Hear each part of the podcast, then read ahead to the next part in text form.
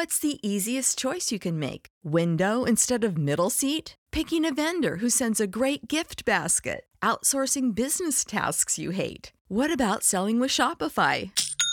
Whether you're selling a little or a lot, Shopify helps you do your thing, however you cha-ching. Shopify is the global commerce platform that helps you sell at every stage of your business. From the launch your online shop stage to the first real life store stage, all the way to the did we just hit a million orders stage. Shopify's there to help you grow. Whether you're selling scented soap or offering outdoor outfits, Shopify helps you sell. Wherever and whatever you're selling, Shopify's got you covered. Sign up for a $1 per month trial period at shopify.com slash try. Go to shopify.com slash try now to grow your business, no matter what stage you're in. Shopify.com slash try. Without the ones like you, who work tirelessly to keep things running, everything would suddenly stop. Hospitals, factories, schools, and power plants, they all depend on you. No matter the weather, emergency, or time of day, you're the ones who get it done. At Granger, we're here for you with professional grade industrial supplies. Count on real time product availability and fast delivery. Call clickgranger.com or just stop by. Granger for the ones who get it done. Salut, Dragoș! Au trecut aproape 5 ani de la podcastul precedent, așa -i? Așa e, da, chiar vorbeam înainte și ne-am dat seama că a fost în 2015. Wow, da, exact. vreme. Băi, ce ai mai făcut în ăștia 5 ani înainte de toate? Hai să vedem o actualizare, că din câte am înțeles s-au întâmplat destule și la tine. Da, păi atunci când am vorbit, practic, uh, ăla era primul meu business, ca să zic așa, cursurile online. Apoi am, am avut o mică tranziție către social uh-huh. media marketing și printr-o coincidență sau, mă rog, sau, s-au aliniat uh, chestiile, am văzut o oportunitate și am intrat în lumea cripto, uh, care știu că e destul de controversată. Eu am intrat pe marketing, adică am lucrat uh-huh. foarte mult pe marketing cu startup-uri din state mai ales și cu asta m-am cam ocupat vreo 2 ani, 2 ani jumătate. Încă sunt implicat în, în industria respectivă, dar m-am cam distanțat puțin pentru că nu, nu sunt 100% pasionat de ea, ca să spun așa, din punct de vedere tehnic uh-huh. și am găsit altceva care mă pasionează enorm și și în direcția aia vreau să mă îndrept. Ok, ok, vorbim despre asta imediat, uh, puțin mai încolo. Hai să începem să vorbim înainte de toate, pentru că, uite, chiar uh, aveam zilele trecute o discuție noi doi despre, despre importanța de a face networking, despre importanța de a ne dezvolta pasiunile și a, a ne dezvolta un cer de relații de oameni care, unul, să, să ne ajute în ceea ce facem, să-i ajutăm și să fie, uh, să aibă și acest mindset de value exchange în care uh, creștem împreună. Dar înainte de toate, primul lucru despre care propun să vorbim este importanța de, de, a, de a lucra în jurul pasiunilor pe care le avem, de, de a identifica lucrurile care ne plac, de a încerca cumva să identificăm care este acea zonă de geniu a noastră, zona în care noi suntem foarte buni și cum am putea să maximizăm abilitățile, pe, să, să creștem abilitățile pe care le avem în, în zona respectivă. Care e experiența ta? Aș putea să vorbesc cu Oren și despre chestia asta. Eu am încercat foarte multe lucruri. Um, pot să spun că am venit, am, am lucrat în mediul corporatist un an și ceva în Anglia uh-huh. și mi-am dat seama că nu era pentru mine bineînțeles, pentru mulți oameni poate fi ceva care li se potrivește, însă eu am vrut să fiu pe, pe cont propriu. Și de acolo a început pur și simplu o perioadă de experimentare în care am, am trecut prin foarte multe roluri, să spun așa, prin foarte multe industrie, adică am făcut și marketing, am făcut și sales, am făcut și chestii creative, am și scris, am produs videouri, tot felul de chestii. Și la fiecare mi-am cam dat seama ce îmi vine natural, adică ce fac fără efort și nici măcar nu consider a fi muncă și care sunt chestiile care, la care oarecum să spun e ca și cum aș fi într-un râu și încerc să not contra curentului, știi? Uh-huh. Și mhm. cred că asta până la urmă e depinde de experiența fiecăruia, însă ce mi-am dat seama este că, de exemplu, și chestiile pe care le făceam în cripto în ultimii doi ani jumate erau foarte bune din punct de vedere financiar, însă îmi dau seama acum că nu eram, poate eram, nu știu, 70% pasionat de ce făceam. Um, când am început, uh, la, la, la început cu cursurile online, am avut senzația asta și acum am senzația asta când mă trezesc dimineața și efectiv sunt incredibil de entuziasmat să mă pun la treabă și incredibil de entuziasmat pentru ce urmează ziua respectivă și nu pot decât să mă gândesc la cum vreau să-mi cresc activitatea sau businessul pe care îl întreprind. Și cred că în momentul în care ești în, um, în sfera aia, ăla e lucru pe care trebuie tu să-l faci, pe care trebuie să te concentrezi. Și dacă dai un zoom in la, la ce faci atunci, că și acum să spun, am, am început noua activitate și sunt chestii care îmi plac și chestii care nu-mi plac. Am învățat în ultimii ani pe cât dacă am resurse necesare, adică bani, să deleg lucrurile care nu-mi plac atât de mult pe cât posibil altor persoane și eu să mă ocup strict de lucrurile care îmi plac foarte mult. Și știu că e o chestie subiectivă, însă oarecum cred că fiecare ne putem da seama uh, dacă stăm și ne punem puțin timp în calendar să analizăm acțiunile pe care le facem săptămână de săptămână, care sunt lucrurile care ne plac foarte mult și care sunt lucrurile care parcă ah, le facem doar de dragul de a le face sau că trebuie să le facem. Ok, și dacă continui să faci chestiile astea care trebuie să le faci, bine, acum sunt perioade în care cu toții facem și lucruri care trebuie să le facem, chiar dacă nu nu debordăm, să zicem, de, de entuziasm, dar dacă am continuat să facem asta tot timpul pe termen lung, care este partea, partea proastă sau partea bună din, din așa ceva? Am făcut asta um, înainte să intru în cripto, după ce am intrat cu cursul online, am vrut să-mi pornesc o agenție de marketing um, de social media marketing, pentru că aveam prieteni în jur care făceau asta, aveau foarte mult succes și înțeleg oarecum gândirea, înțeleg psihologia, mă pricep destul de bine la marketing. Și m-am chinuit foarte mult, adică era, era un proces destul de, de intensiv pentru că făceam uh, reclame pe Facebook, făceam funnel-uri, uh, adică făceam pagini în care îi trimiteam pe oameni de la, de la un, un pas la altul spre a vinde produsul fin, final. Și aveam deja câțiva clienți, însă pentru că făceam toate lucrurile astea și vreau foarte mult să am control și nu, nu am delegat toate lucrurile astea, efectiv am avut o perioadă de, de burnout, adică nu mi s-a mai întâmplat niciodată, a fost, da, singura dată în viața mea că mi s-a întâmplat chestia asta, efectiv mhm. două săptămâni nu am putut să mă mai apropiu de laptop și să mai deschid, nu vreau să mai aud nimic în, în sensul respectiv. Și partea interesantă care s-a întâmplat este că fix atunci am intrat pe cripto, am văzut o oportunitate și am mhm. început, nișa pe care am găsit-o a fost de uh, animații, explainer videos pentru startup-urile astea de cripto. Era oarecum un, un, un use case, ca să zic așa, foarte bun, mm-hmm. pentru că animațiile astea sunt de, de obicei destul de scumpe de făcut, nu sunt foarte mulți provideri, însă fiind toată mania, cei care știu, era o nebunie atunci în cripto cu o tonă de companii care strângeau zeci de milioane de dolari în, în investiții, da. uh, era un, un, un o utilizare foarte bună a animațiilor ăstora pentru că companiile aveau foarte mulți bani și plăteau foarte mult pentru niște videouri de genul care le aduceau foarte multă atenție. Uh-huh. Și practic procesul era foarte simplu, um, am reușit să vând oarecum primul video la primul client pentru că din experiența pe care aveam din marketing știam foarte bine să scriu. Um, eram, mi-am dat seama că eram foarte creativ, tot așa, prin foarte multe încercări și prin lucrurile pe care le făcusem până la momentul respectiv.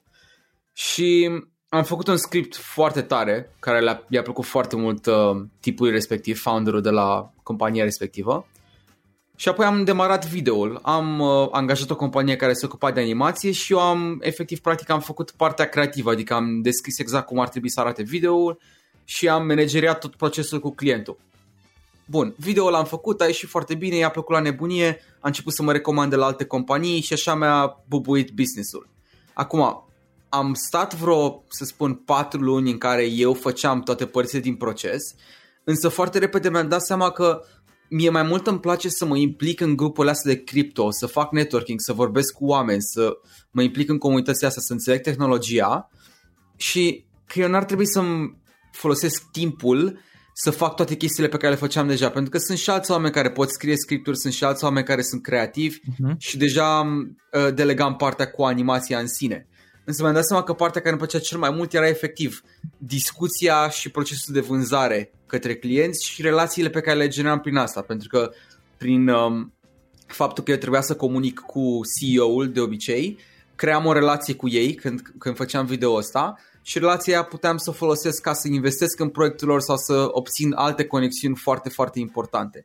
Și pentru că am făcut asta destul de vreme și am delegat toate acțiunile respective, eu practic obțineam clientul, dădeam mai departe echipei și eu mă focusam doar pe zona mea de geniu, care era exact chestia asta, de a, a vorbi cu oamenii, am început să călătoresc la conferințe de cripto în toată lumea și îmi plăcea foarte mult să îmbin lucrurile astea, călătoritul cu conferințele, cu networking-ul, mm-hmm. pentru mine era o, o dinamică foarte bună. Și n-aș fi putut să fac asta dacă nu delegam toate părțile celelalte, pentru că nu puteam să călătoresc și să mă ocup de video în același timp.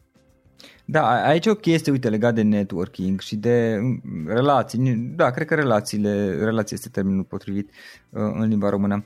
Aici sunt și eu de acord și asta am învățat-o și eu de la alții, în special de la oameni din, din alte culturi, din Occident sau din state. Importanța de, de a-ți crește cercul social, de a-ți crește relațiile pe care le ai, de a-ți crește networking-ul, cum să-i spun, uh, în sensul că mie mi se pare și a, asta am învățat-o și eu de la alții și mai devreme o spuneai și tu, uh, mi se pare că de fapt relațiile pe care le avem sunt unul dintre cele mai importante cele mai valoroase asseturi, lucruri pe care, pe care noi le, le putem dezvolta de-a lungul timpului, presupunând că totuși și livrăm ceva de o calitate cel puțin bună. Care este părerea ta legat de importanța de, de a dezvolta relațiile și de a face asta în mod uh, să spun, în mod conștient, adică să lucrăm la asta, nu doar să, ce se nimerește să, să cunoaștem. Da, sunt, sunt complet de acord cu tine. Ideea e că oarecum nu mi-am dat seama de chestia asta suficient de devreme, adică nu m-am concentrat, nu am făcut asta să fie un focus. Recent am început să mă concentrez foarte mult pe partea asta.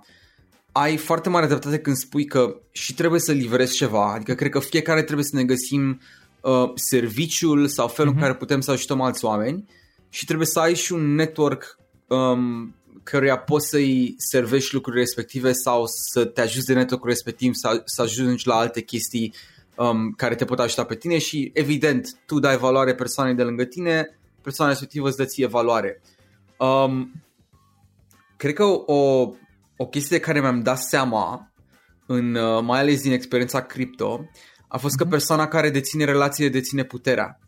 Adică dacă tu ai, să spunem, ca să, ca să dau puțin în spate, în cripto, s-a format oarecum un mod de a comunica pe Telegram. Cred că fiecare industrie la un anumit punct are o, un, un mod de a comunica.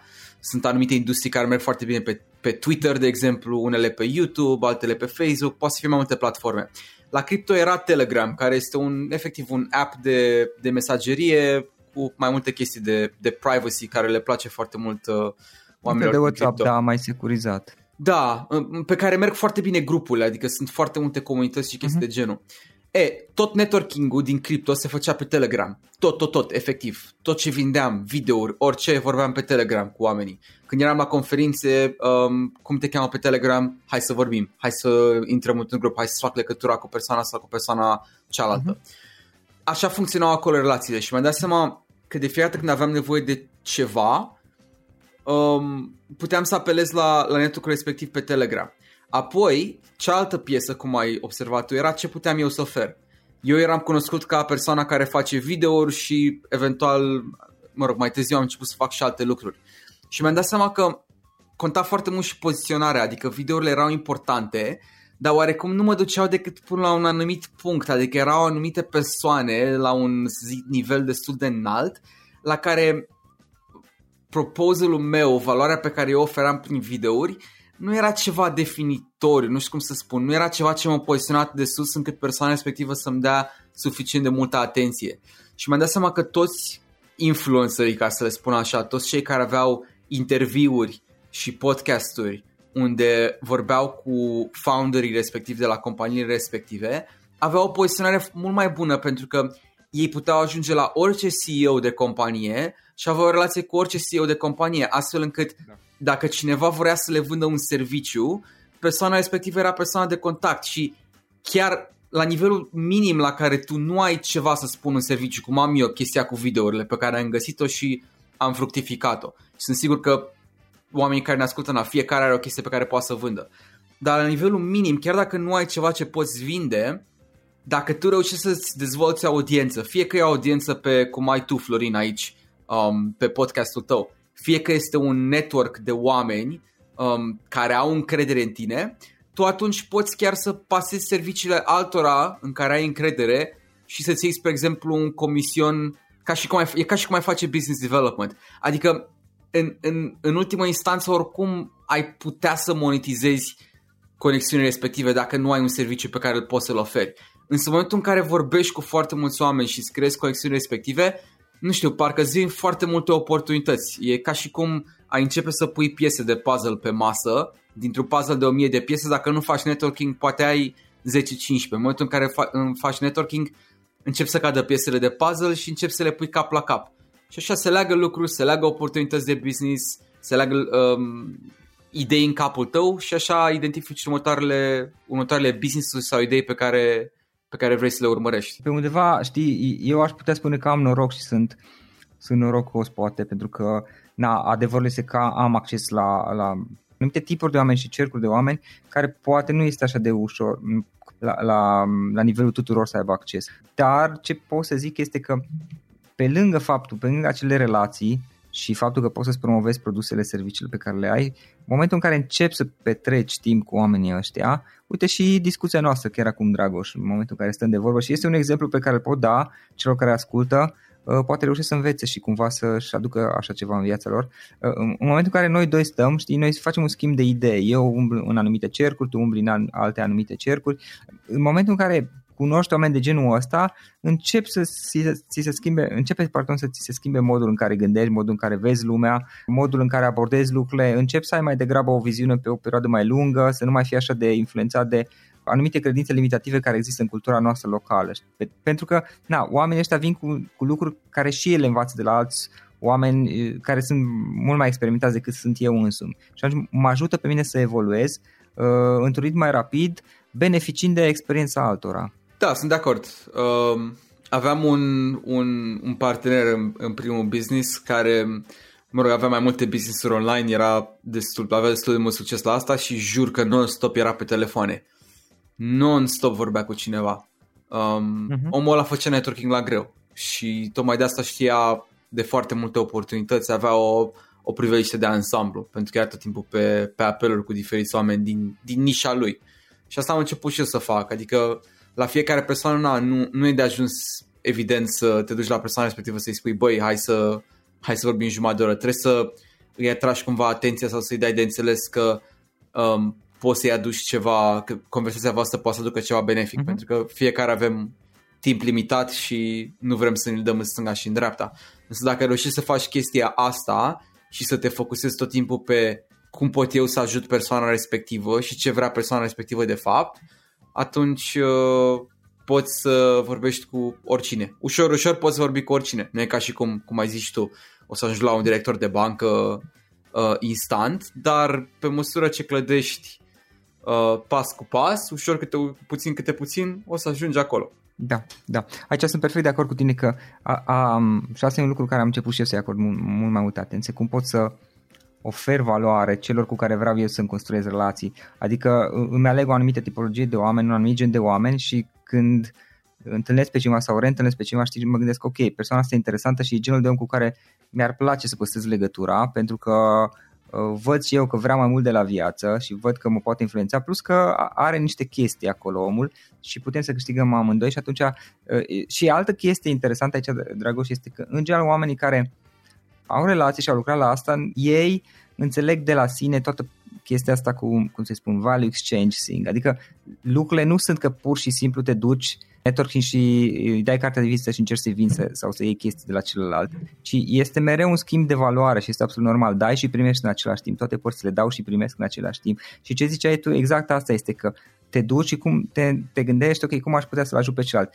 Uh, bun, îți dezvolți relații și dacă nu ai niciun produs și serviciu pe care vrei să-l vinzi, pentru că la finalul zilei este, uh, într-un final, este mereu despre asta, știi? Adică îți dezvolți relații, ajuți, dar cu siguranță și tu vei dori să promovezi ceva. Unor pur și simplu nu ai un serviciu sau, sau un produs pe care să vrei să-l vinzi, dar ai început să-ți faci un networking și ai o serie de relații. Cum faci în astfel de cazuri? Băi, e, sunt diferite abordări, depinde foarte mult de ce vrei să faci, adică de de industria în care ești și ce urmărești. La nivelul minim aș spune că orice persoană cu care vorbești va avea anumite lucruri pe care le vrea foarte mult sau de care e foarte pasionat. Uh-huh. De exemplu, dacă, mine, dacă la mine cineva se uită, nu știu, mă are pe Facebook sau uh, se uită la ce postez sau efectiv se uită la profilul uh-huh. meu de Twitter, o să-și dea seama de unele din pasiunile mele, că menționez basketul și faptul că uh, sunt DJ în weekend. Uh-huh. Și dacă faci puțin research, poți să-ți dai seama de lucrurile care îl pasionează pe omul respectiv. Și dacă îl atingi fix cu chestiile respective, poate să fie ceva foarte mic, poate să fie ceva în care persoana respectivă vede că tu um, ți-ai făcut research și știi cine e, o să fie foarte deschisă către a te ajuta sau cel puțin îți va răspunde. Na, pot fi persoane care sunt foarte ocupate și să nu aibă timp pentru asta. Așa că eu încerc când mă conectez cu oameni să-mi dau seama ce vor ei. De obicei, de exemplu, în ce fac acum, um, e foarte mare activitate pe Twitter și asta oarecum face ceva mai ușor să-mi dau seama pentru că Twitter e foarte conversațional și oamenii de obicei cam vorbesc despre chestiile care îi pasionează. Și îmi dau seama de legături între oameni, îmi dau seama de topicurile care îi pasionează și atunci uh-huh. când îi abordez, uh, fac referire la mai multe chestii care știu că sunt pe placul lor. Sau, de exemplu, da, de exemplu, zic foarte repede acum ca să-și dea lumea seama, um, fac un podcast în care intervievez uh, oameni de știință, activiști, antreprenori și mhm. politicieni. Uh-huh. Patru grupuri foarte diferite. E, când mă duc pe ramura de activiști, tot timpul și când formulez chestia asta cu eu intervievez activiști, uh, oameni de știință, politicieni și așa mai departe, voi pune activiștii primii și voi da exemple numai din activiști, nu voi da exemple din tot ce fac, pentru că nu e uh-huh. relevant pentru, pentru persoanele respective. Deci că chiar dacă n-ai un, un serviciu sau ceva anume, dacă te uiți la ce îi place persoanei respective, și am o tonă de exemple și de povești din, uh-huh. din sfera asta de cum au ajuns prietenii mei și cum am ajuns și eu la oameni care habar n-aveam vreodată că pot să ajung, uh, ai fi surprins. De exemplu, uite, îți, îți dau o poveste foarte scurtă. În 2016, deci la puțin timp după ce noi am vorbit, urma prima conferință Udemy. Udemy, probabil că știu și uh-huh. ascultătorii tăi, e o platformă foarte, cea mai mare platformă de cursuri online din lume. Și eu eram instructor acolo. E, vroiam să mă conectez cu cei mai tari instructori de pe platformă. Nu aveam cifrele deloc asemănătoare lor, adică nu aveam la fel de mulți studenți și așa mai departe, nici de departe. Um, și nu prea aveam poziționarea ca să ajung la ei. Adică dacă le trimiteam un mesaj, se uitau și zicea, ok, uite și pe ăsta poate eventual îmi răspundeau și aia era. Și m-am gândit, ok, dacă vine conferința asta, ei făceau o conferință, prima lor conferință în San Francisco, hai să văd cum pot să mă poziționez ca să ajung la ei. Și am făcut brainstorming cu, cu un prieten și am ajuns la concluzia că Udemy fiind pe atunci, cred că acum au mai crescut, că am dat investiții, dar atunci erau ca un startup, na, nu aveau foarte mm-hmm. multe resurse. M-am gândit, băi, ia, hai să văd cum aș putea eu să-i ajut, că oamenii ăștia sigur nu, sigur sunt puțin depășiți de situație. Și efectiv am abordat, aveam niște conexiuni la ei în echipă, i-am abordat cu o idee și aceea de a, de a face videouri și a fi corespondentul lor la eveniment, adică efectiv să iau interviuri la instructorii de top și să creez conținut pentru ei, pentru că nu mai aveau resurse uh, la dispoziție ca să facă asta. Și am ajuns până la VP-ul lor, vicepreședintele pe marketing, adică super sus. Uh-huh. Și tipa, am vorbit cu ea, era super entuziasmată, i-am zis, am piciuit-o practic, i-am spus care e ideea, a zis da, sigur, ce ai nevoie ca să te ajutăm. Am zis că am nevoie doar de un microfon uh, și un telefon. Și a, pe atunci tocmai a apăruse Facebook Live, cred că era de, cred că de două luni a apăruse Facebook Live sau ce, poate, nu știu, șase luni, ceva, de, foarte recent oricum. Și am venit cu ideea, băi, hai să testăm Facebook Live, să facem interviuri live. Au zis, super, și na, acum cum s-a schimbat situația? Poziționarea s-a întors invers. În loc să fiu eu la care abordează instructorii de top, leadership-ul de la Udemy, de care instructorii de top depindeau ca și venituri, pentru că majoritatea traficului venea de pe platforma Udemy și dacă Udemy promova anumiți instructori, ei făceau mai mulți bani, pentru că ei au venit cu inițiativa asta și au spus, uite, Dragoș este corespondentul nostru oficial, um, dacă puteți să dați 10 minute să vă ia interviuri, bineînțeles că toți au fost de acord, și uite așa am ajuns eu acolo, evident am luat legătura cu ei individual, am zis să ne întâlnim înainte, am stat de vorbă mm-hmm. cu ei și apoi, na, când a fost conferința, am făcut niște interviuri de 10 minute care au fost uh, uh, distribuite live pe platforma Udemy.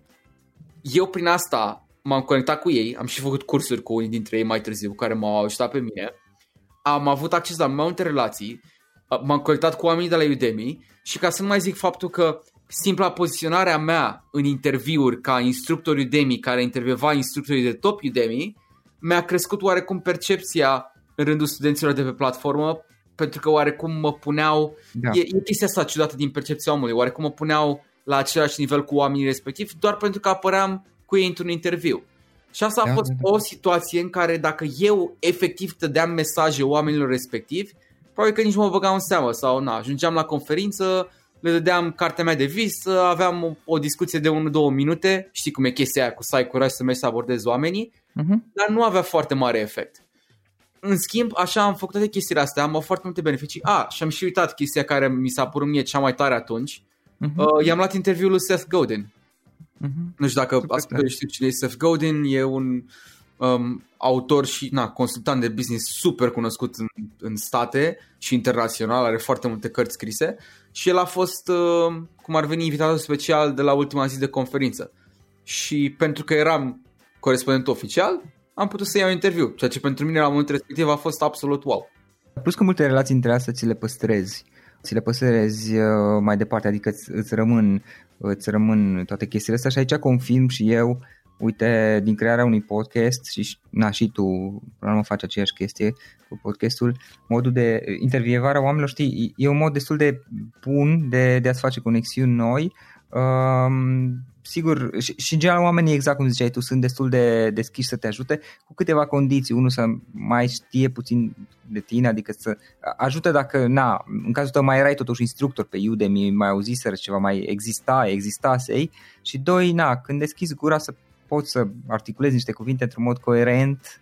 Uh, nu trebuie să fii neapărat cel mai bun comunicator, deși ajută dacă te descurci un pic bine cu a comunica, dar totuși să poți articula niște cuvinte într-un mod coerent și uh, care să aibă sens, să vadă lumea că na, te ajută, dar te și descurci mai, descurci, pardon, mai departe să, să stai de vorbă cu oamenii cu care îți faci conexiunea și zic asta din perspectiva, Dragoș, a faptului că de foarte multe ori mie mi s-a întâmplat să mi se facă conexiunea cu niște oameni care mi-ar fi fost dificil să ajung eu la ei da. uh, și să-i aduc în podcast și în unele cazuri mi-ar fi era foarte greu, plus că na, trebuia să le explic, ok, dar ce e la un podcast, că acum nu mai este chiar așa, dar totuși în 2015 când am început eu podcastul, Vre- vreau să dau trei, trei chestii care mi se par foarte importante um, referitor la ce ai spus tu, sau trei tipsuri, nu știu, chestii, principii foarte simple de urmărit. Um, prima ar fi tot timpul când vorbesc cu cineva, um, să zic că, nu știu, avem o discuție, băi, hai să vorbim despre compania ta, bla bla bla, avem discuția respectivă. Dacă nu se ajunge în timpul discuției la punctul respectiv, tot timpul întreb, ok, cu ce te pot ajuta? E, uh-huh. încerc să fiu primul care deschide um, discuția asta, pentru că, în primul dacă întreb oamenii, o să-ți spună și sunt chiar unii care nici nu se gândesc la asta și sunt chiar surprinși de întrebare și încearcă să-ți dea un răspuns pe loc. Um, și de cele mai multe ori vor încerca să te vor întreba și ei pe urmă, ok, dar eu cu ce te pot ajuta pe tine? Da. Și atunci oarecum e mai natural ca tu să le ceri ceva după ce ai oferit deja. Da, după ce ai oferit Pentru deja ei asta. înțeleg, ei înțeleg, Dragoș, exact chestia aceea ziceam eu cu value exchange, schimb de valoare. Ei da. înțeleg de la sine în general uh, faptul că în viață în general cam, cam toată lumea, toate chestiile funcționează pe baza unui schimb de, schimb de valoare dai și primești în același timp. Nu încearcă, nici măcar nu încearcă. Acum, sigur, depinde că există excepții, dar în general nu încearcă să, nu știu, doar să ia de la tine cât mai mult și după aia să dispară. Nu, deci ei da, dau și primesc, cer și dau în același timp. Ei înțeleg de la sine, e un, un alt gen de oameni care pur și simplu pricep chestiile astea de la, de la sine și îți este mult mai ușor, nu trebuie să le explici. Cred că asta e cultura, mai ales în vest. Um... Da, în vest așa este. Al doilea lucru, și pe urmă să ajung și la chestia asta cu cerutul, că e foarte importantă, al doilea lucru pe care l-aș spune este um, tonalitatea și energia, nu știu dacă mm-hmm. e natural pentru toată lumea, nu știu dacă a fost, nu cred că a fost naturală pentru mine, dar mi-am cultivat-o în mod uh, mhm. voit. Um, când vorbesc cu cineva sunt foarte energic, foarte entuziasmat, um, foarte cald, ca să zic așa, și oarecum, na, când nu te cunoști pe cineva, cu cineva și intri cu energia asta, influențează foarte mult discuția și îi face mult mai receptiv către tine. Mm-hmm. Și ultima chestie, asta cu cerutul este atât de importantă. Um, aș vrea să spun mai târziu pentru că cred că toată, toată discuția asta pe care am, am avut-o noi până acum, am aplicat-o super bine în, în podcastul pe care îl fac acum pentru că sunt oarecum toate lecțiile învățate până acum. Însă chestia pe care eu nu o făceam destul înainte și am început să fac acum e efectiv să cer. Adică nu mi-e rușine sau nu mi-e frică să cer cuiva, băi, uite, am nevoie de ajutor cu asta, poți să mă ajuți? Adică fac asta la, la orice um, guest de pe podcastul meu. după ce a făcut ce pot eu să-i ajut, îi întreb, ai putea să-mi faci legătura cu persoana respectivă sau și mai știi cumva persoane care putea să-mi faci legătura. Și ce e foarte important de precizat este că de foarte multe ori, și nu e vina lor, pot fi ocupați, pot avea o tonă de lucruri pe cap, oamenii uită sau nu iau acțiunea respectivă. I always follow up, adică pe românește tot timpul le reamintesc. Um, mm-hmm. Și de, am văzut atât de multe situații în care oamenii îmi spun da, mi-ar plăcea să vin pe podcastul tău și pe nu mai îmi răspund la mail-uri.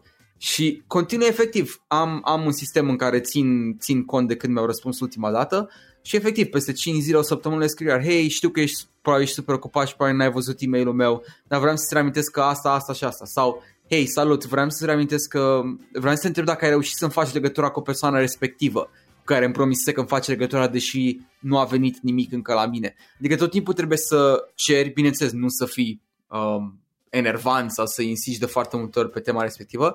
De da, reminder doar. Dacă da, unul, două reminder politicoase um, o să-ți uh, îmbunătățească foarte mult rata de succes, ca să uh-huh. așa.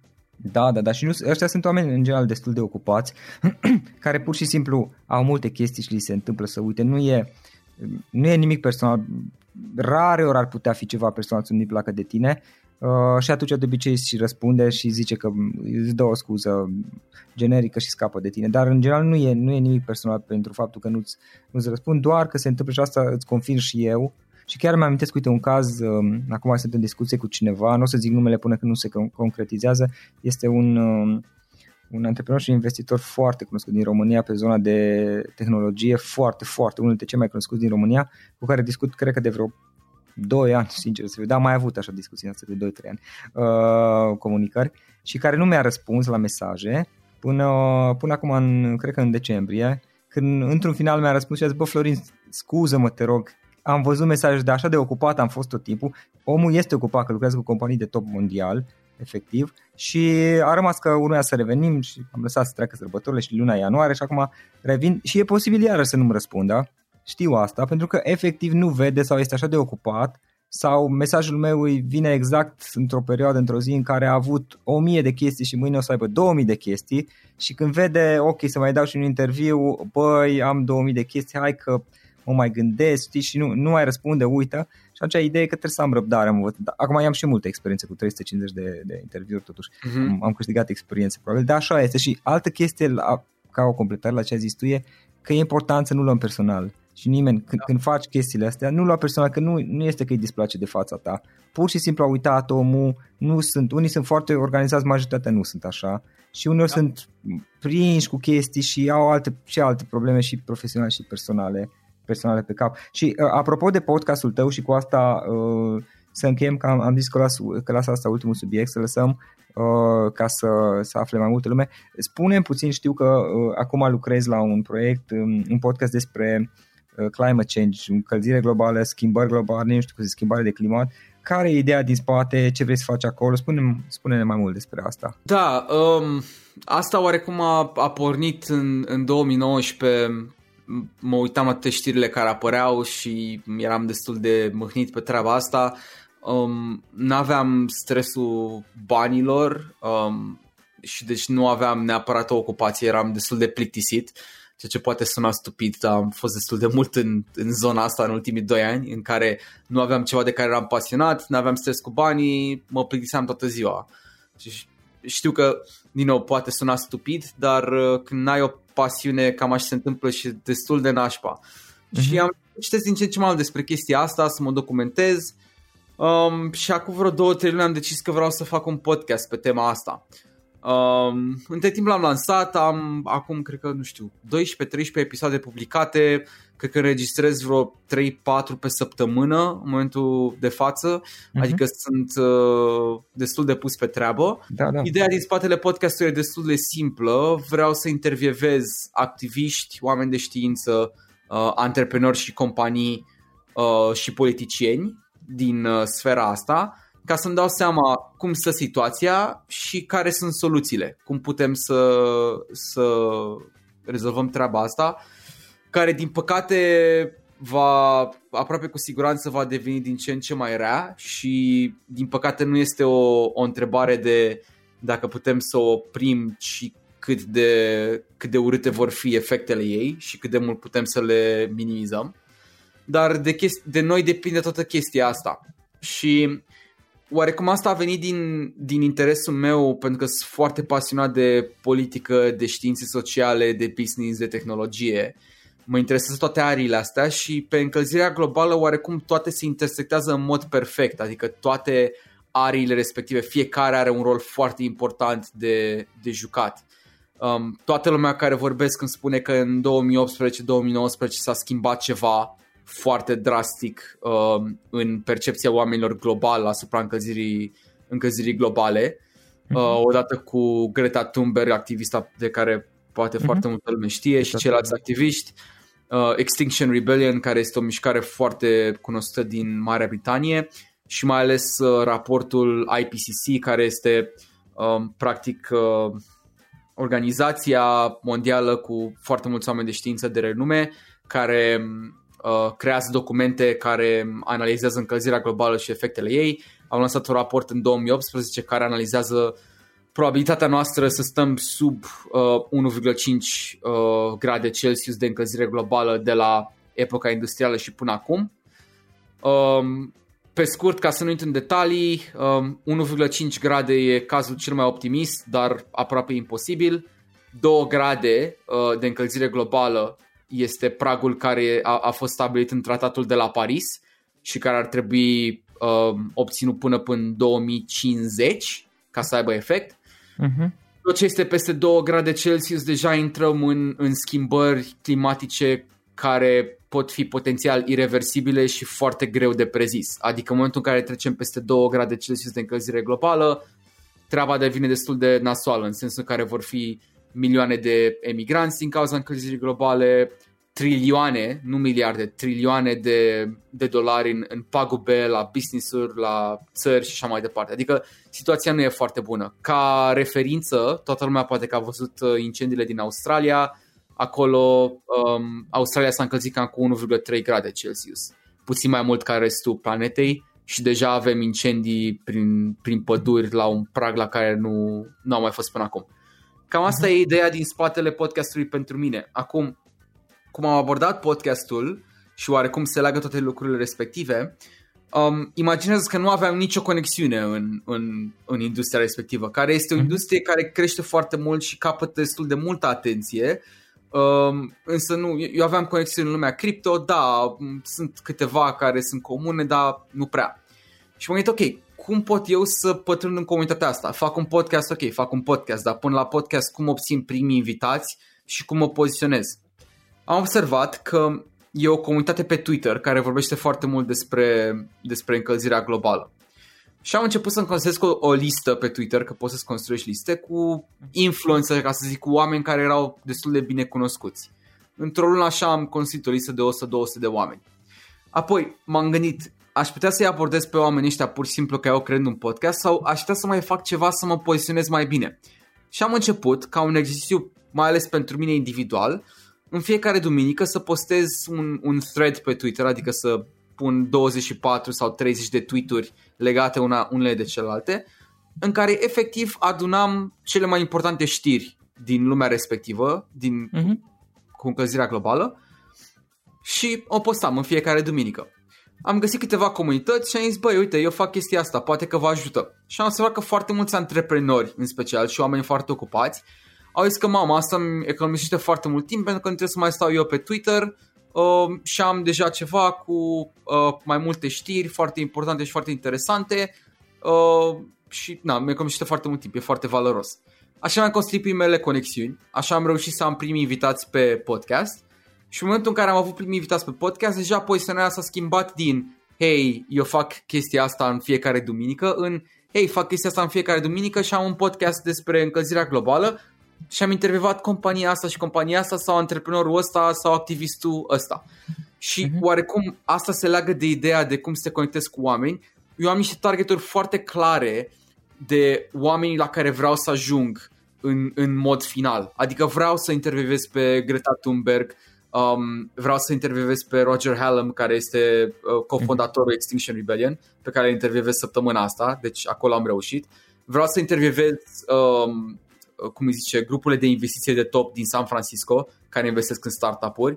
Um, vreau să intervievez cei mai, nu știu, cunoscuți politicieni sau activiști din state um, și internaționali. Și la fiecare oarecum am persoana aia ca într-un mind map la cum ar veni în vârful piramidei și apoi încep să văd care sunt persoane conectate cu persoana respectivă. Și de la persoanele respective, din nou, mă duc în jos, e ca un arbore. Și la un moment dat, să zic, la al doilea nivel în jos sau la al treilea nivel în jos, vei găsi oameni care, pentru care e de ajuns faptul că eu fac chestia aia în fiecare duminică și am un podcast care abia a început, are 10 episoade, dar ei sunt fericiți să sară pe, să vină pe, mm-hmm. pe episod cu mine. Și apoi după ce le câștig încrederea și chiar avem o discuție super interesantă din care și eu învăț foarte multe, întreb dacă audiența câștigă. Exact. Păi mă întreb dacă poate să-mi conteze cum ar veni cu urmă, persoana de la următorul nivel din da, piramidă. Exact la fel fac și eu, să știi, Dragoș. Aici da. vă cam unde am dat peste aceeași... E cea mai bună strategie și faza e că e, e și o chestie care prinde o energie, nu știu cum să zic, la un moment dat e un, um, nu știu română cum să zice, e un tipping point, un, un uh-huh. punct de la care lucrurile explodează și în momentul în care ajungi la tipping point-ul respectiv, nu, nu, nu mai ești tu ăla care împinge să aibă conexiunile astea, vin conexiunile la tine și deja mhm. devine complet fără efort treaba asta. Așa că da, cu asta mă ocup acum și oarecum am pus în aplicare toate principiile despre care am vorbit noi în podcastul ăsta, pe care le-am învățat și eu în ultimii 5 ani și sunt, sunt a, efectiv eram șocat înainte să lansez podcastul de da. ce calibru de oameni erau de acord să vină pe podcastul meu. N-aveam nimic, n-aveam, aveam doar un nume, nici măcar nu aveam site-ul online. Și când am văzut chestia asta, mi-am dat seama, wow, îți dai seama când o să am podcastul și o să văd ceva tangibil și acum mă gândesc, wow, îți dai seama când o să-l am pe cofondatorul de la Extinction Rebellion pe podcast și o să mă duc la alți activiști și să zic, hei, l-am avut pe tipul ăsta pe podcast, vrei să vorbești cu mine? Toată chestia de poziționare și să, na, să crești ușor, ușor cu răbdare da, pe da, următorul da. nivel. Așa am făcut și eu la început, menționam numele, acum nu mai, pentru că e un alt tipping point mai încolo, care nu mai trebuie să menționezi, nu mai trebuie să menționezi numele, trebuie să zici doar cine ești eventual numele proiectului și lumea știe automat de tine. Majoritatea, nu toți, dar cei mai mulți din, din area de interes, da? Deci pe care tu, tu o țintești. Este un alt tip point mai încolo. L-am dat, am, că și eu la început tot ziceam, ok, l-am avut pe ăla, l-am avut pe ăla, știi, când invitam pe cineva. Și după aia am observat dacă nu mai trebuie să zici. Adică nu mai trebuie să zic, lumea știe oricum, dacă este în zona, zona mea, îi zic cine sunt și despre ce proiect e vorba și, oh, da, am auzit de tine. Uh, și de obicei este încântată să asta nu mai, nu mai nu știu la mine, de, nu știu și la tine, dar să, cred că și la tine va fi asta. Trebuie văzut cu programul acolo că de obicei sunt oameni destul de ocupați și da. uh, au, au nevoie de timp să se organizeze. Un, un ultim punct care pe care l-am, l-am pățit, mă rog, aseară. Um, am făcut un podcast cu un tip foarte mișto din uh, Finlanda care, mă rog, a, a obținut, are un climate startup, a obținut uh, uh-huh investiție de vreo 7 milioane de euro și acum negociază pentru că ei sunt non-profit, negociază cu, cu Banca Europeană de Investiții, ceva de genul ăsta uh-huh. pentru mult mai mulți bani pe care vor să ia ca împrumut. Și mi-a făcut legătura cu un alt finlandez din Silicon Valley care e super conectat, adică omul a investit uh-huh. într-o tonă de, de startup-uri foarte, foarte cunoscute de la nivelul cel mai devreme, adică când startup-ul era la început. Uh, și na, e un, e un alt calibru, adică tipul ăsta din Finlanda care mie mi se părea primul, care mie mi se părea foarte impresionant, mi-a zis că ăsta al doilea e ca un, ca un fel de idol, ca un fel de role model pentru el. Um, și când l-am abordat, uh, bine, prin introducerea uh, primului personaj care mi-a făcut legătura prin e-mail, tipul respectiv m-a întrebat, ai cumva un pitch deck pentru podcast? Ce alți oameni au mai fost pe podcastul tău? Zim care sunt, uh, care sunt invitații și care e ideea din spatele podcastului și apoi mi-a, mi-a înșirat ca un fel de elevator pitch, ca un fel de uh, vânzarea lui. Uite, nu știu, uh-huh. să zic, în 10 rânduri, noi ne ocupăm cu asta, am făcut asta, asta și asta, cu foarte multe linkuri către foarte multe articole și așa mai departe care confirma lucrurile respective. Uh-huh. În respectiv mi-am dat seama, a, ok, tipul ăsta la următorul nivel e atât de ocupat uh, încât își pune întrebările astea înainte să fie de acord să vină pe un podcast, chiar dacă i-a fost recomandat de o conexiune foarte apropiată lui și are sistemul ăsta de a filtra. Ai un pitch deck, uh, poți să răspunzi la întrebarea asta, asta și asta, ca să ia o decizie rapidă dacă își dă o oră din timpul lui ca să, fie, ca să vină pe un episod cu mine. Să mi s-a părut foarte interesant. Da, da, da. Am, am mai avut și eu așa mai pățit în care știau de mine, doar că era foarte copaș și a zis ok, hai să păstrăm legătura. Asta de obicei înseamnă da. Dar, da, dar nu dar acum. acum. Da. da, exact. Trebuie să ai răbdare, că, repet, sunt oameni foarte ocupați, nu, nu merge că ai tu chef și atunci el schimbă programul după tine. Bun, Dragoș, cum aflăm mai multe despre podcastul tău? Eventual ne dai și un link sau cum îl poate găsi lumea? Da, sigur, e disponibil pe toate platformele principale, adică mm, Apple Podcast, uh, se uh-huh. numește You've Been Warmed. Um, da, pui tu probabil link-ul acolo. Uh, se numește You've Been Warmed, se găsește pe iTunes, e de obicei na, locul unde se ascultă cel mai mult podcasturile, uh, dar și pe Google Podcast dacă aveți Android și pe Spotify dacă mhm. folosiți, uh-huh. cam astea sunt cele mai folosite platforme. Și cam atâta, na, uh, am zis ideea lui, uh, sunt interviuri cam de aceeași uh, durată cum faci tu, cam 40-50 de minute. Uh-huh cu temele pe care le-am menționat. Adică pot fi startup-uri foarte interesante, pot fi antreprenori super mișto sau pot fi activiști, politicieni și așa mai departe. Dacă vă place, dați subscribe și lăsați un review. Dacă nu vă place, mă rog, măcar ați auzit alt, alt fel de content interesant. Poate să vă placă în viitor, nu se știe niciodată. Bun, Dragoș, mă bucur că am, uh, am reluat discuția și am făcut așa o actualizare și am mai postit un pic după 5 ani. Următoarea actualizare sper să facem un pic mai repede, să nu mai așteptăm încă 5 ani. Chiar mi-a făcut plăcere să am discuția asta și sincer, știi, uh, asta este iarăși o confirmare pentru cei ce ascultă podcastul. Uh, sincer, am, sunt așa, schimbă o de idei pe care le ai prin faptul că facem networking în cazul meu și și al tău, uh, noi doi facem networking uh, în mod special prin, prin, prin crearea unor interviuri și a unor podcasturi, toate aceste idei, bucate cu bucate, schimbă modul de a vedea viața și sincer chiar am învățat din discuția asta foarte mult. Încă o dată, mersi fain om pentru discuție. Și am învățat pe multe, mersi mult de tot și multă baftă.